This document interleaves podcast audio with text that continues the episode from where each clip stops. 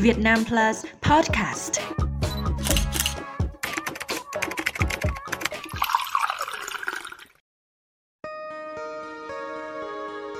Ví dụ như bây giờ là thời điểm sinh viên năm đầu lên, cấp 3 ở nhà ở quê thì chỉ đi xe đạp điện. Lên đây bố mẹ không muốn cho con đi xe máy vì nó không quen đường xá là một. Thứ hai là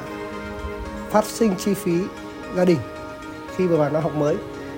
sau cái vụ cháy nổ đấy thì mình cảm thấy là mọi người cũng có cái tâm lý kỳ thị với những người mà đi xe điện Theo kết luận mới nhất từ cơ quan cảnh sát điều tra, công an thành phố Hà Nội, nguyên nhân gây cháy tòa trung cư tại phố Khương Hạ xuất phát từ sự cố chập điện của một chiếc xe tay ga. Tuy nhiên, do những ảnh hưởng từ thảm kịch, nhiều khu trọ trên địa bàn Hà Nội đã nghiêm cấm sạc xe điện qua đêm, thậm chí có nơi còn cấm khách thuê sử dụng xe điện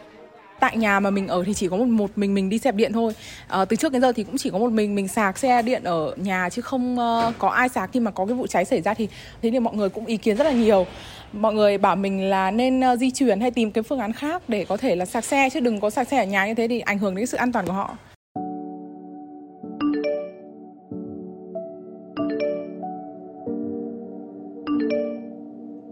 Sau khi nhận được nhiều ý kiến từ những người ở cùng chung cư, không còn cách nào khác, cô sinh viên đành phải gửi về quê chiếc xe đạp điện đã gắn bó với mình suốt 4 năm học. Thời gian di chuyển của mình đa phần là vào ban ngày đi học đi làm nó không nó không có thời gian để mình có thể sạc ban ngày mà xe đạp điện thì cái thời gian sạc của nó rất là là lâu chứ không nhanh gì cả.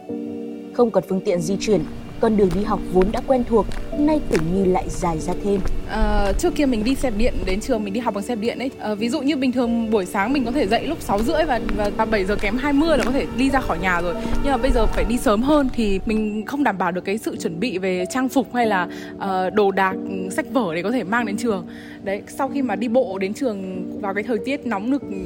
như hiện tại thì là rất là mệt đến lớp mà chỉ có muốn là thở.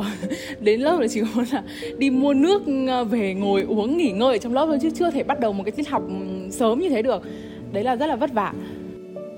Vì không có xe đạp điện nên cô sinh viên cũng cảm thấy ngần ngại với những buổi họp nhóm và thường xuyên từ chối các buổi đi chơi với bạn bè. Mình đi nhờ các bạn thì cũng rất là ngại, lúc nào cũng phải rào trước xem là bạn có tiện để đi không. Ví dụ như có một hôm mình ờ, cần đi họp nhóm, làm bài tập ở trường ấy thì mình nhắn tin cho các bạn hỏi là các bạn có đi xe không hay là các bạn có đèo ai không để đèo mình nhưng mà nhóm có 10 người thì 5 người là bảo là hôm nay tao bắt Grab đi, hôm nay tao bắt Bi đi, tao không thể tao không đi xe được, xe của tao cũng chưa sạc được điện, đêm qua xe tao chưa sạc được điện tao cũng không đi được. Uh, và mình từ đó thì mình cũng không nhờ được ai là mình phải đi xe buýt để để đến cái điểm hẹn đấy để có thể học nhóm được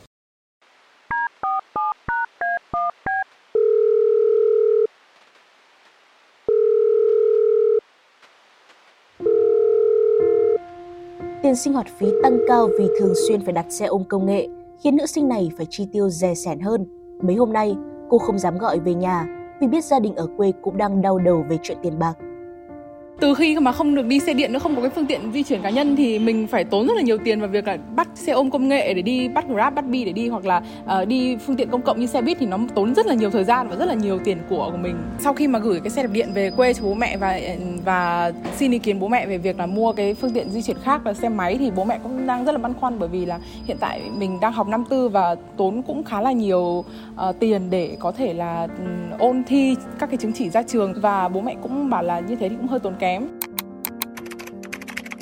Câu chuyện của bạn sinh viên vừa rồi chỉ là một trong rất nhiều trường hợp đang gặp khó khăn kể từ khi nhiều khu chung cư tại Hà Nội nghiêm cấm sạc xe điện. Tất nhiên bên cạnh đó, cũng có không ít chủ hộ đã linh động trong quản lý để giảm bớt phần nào gánh nặng cho người thuê nhà. Về xe điện thì à, tôi có quy định là không được sạc xe qua đêm. Khách hàng sạc xe dưới tầng 1 là phải cách xa xe máy ra và phải trông được cái thời gian mà pin đầy không được cắm uh, qua đêm pin uh, chai thì phải đi sửa chữa bảo hành. Thay thế trước những lúc tôi đi ngủ là tôi tầm 11 giờ đêm tôi sẽ check cam tôi xem xem là xe nào vẫn đang còn sạc thì tôi sẽ nhắc các bạn xuống để nhổ ra.